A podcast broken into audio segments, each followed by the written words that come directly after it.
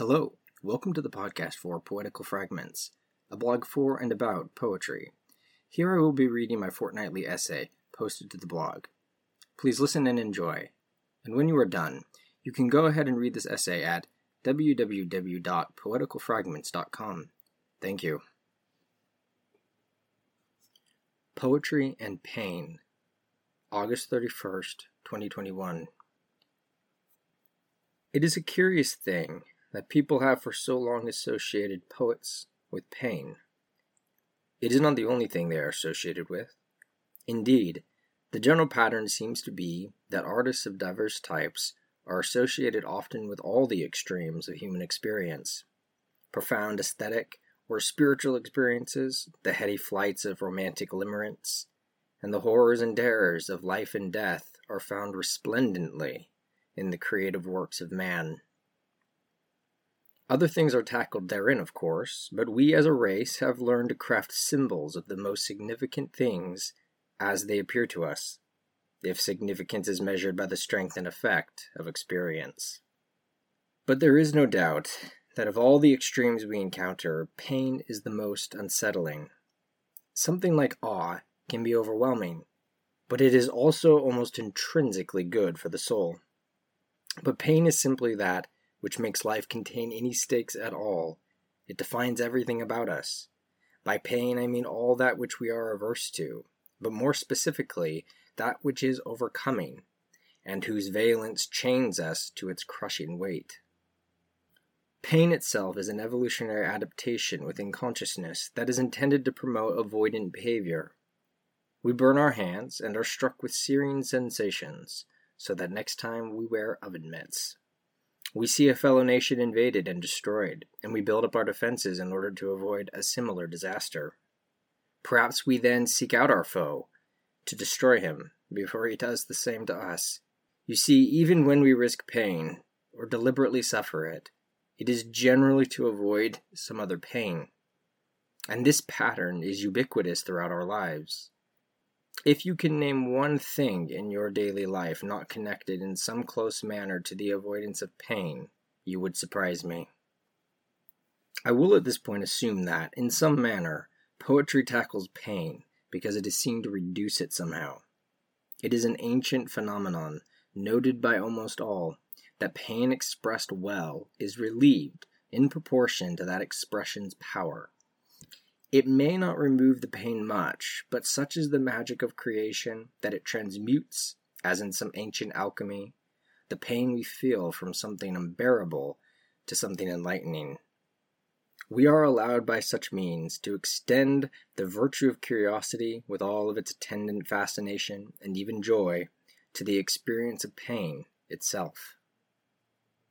All this does not remove the undesirability of pain. There is no doubt that we should still generally avoid it for ourselves and others, but we have all learned that one of the essential things to do in life is to inoculate ourselves through exposure to some of the more intransigent characteristics of life physical pain, the emotions of loss, the fear of death, the creeping shadow of privation, the drifting dread of ostracism, and all other plagues of life. When these come, the wise of practice coming to terms with these elements of suffering as the opportunity arises, so that the next time they are struck by them, again, they are better prepared to weather the storm with magnanimity. And if you are able to be so magnanimous, then your pain cannot control or break you, making that pain which is experienced worth something towards our consolation. To quote a Stoic, You are unfortunate in my judgment, for you have never been unfortunate. Since it is desirable first to live well, and then to die well, one should desire to know what the enemies of such great goals are. Pain and fear are among those which attempt by an internal tyranny to ruin our efforts at accomplishing these goals. So all such practices that inure us to these foes of excellence are to be valued and cherished. And I would argue that creativity, and in this context in particular, poetry have a role to play in this war. And if not the writing of it, the engaged reading of it.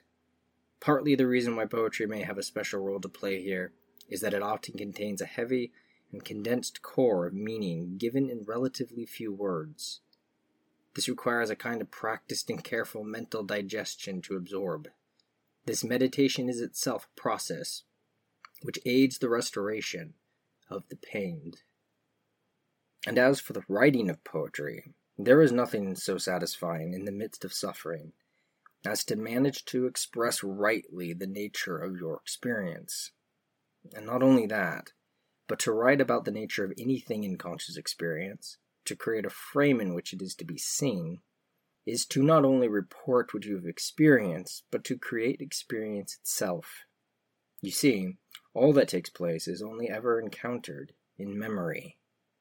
Try to catch the present moment before it vanishes. You never will. It is odd, but though we live always in the present, we never find ourselves there. Everything is a memory, something vanished from immediate awareness into a complete reflection, enmeshed within a totality of memory and deeper realms of mind. Our existence is not in the present. It is a vaguer cloud of appearances spread through space and time. We take this fog and fix it into some form when we learn to express ourselves. That new recollection, carefully crafted, becomes something that did not exist at the time of our experience, but it yet transforms the event of the past into a fresh reality. It is true that something like objective reality is indeed always present, but it is merely a foundation, a limit of what may be. What causes appearances is concrete, the appearance itself is variable learning to create external to ourselves a framework of our recollections, such as we may do in the creation of poetry, constructs our past and transforms our very lives.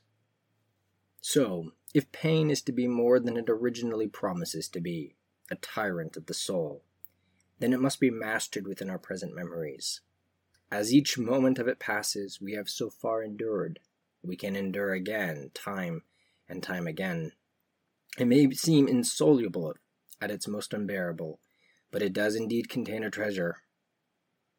And if it seems insensitive, or even mocking to say so to the one who has been broken by pain too many times, I do understand that. But would it be more helpful or hopeful to propose that there is no gain to be had in suffering? The process of coming to the place where pain can be perceived more clearly can only be completed by deliberate action, and I propose for at least one option the action of poetry.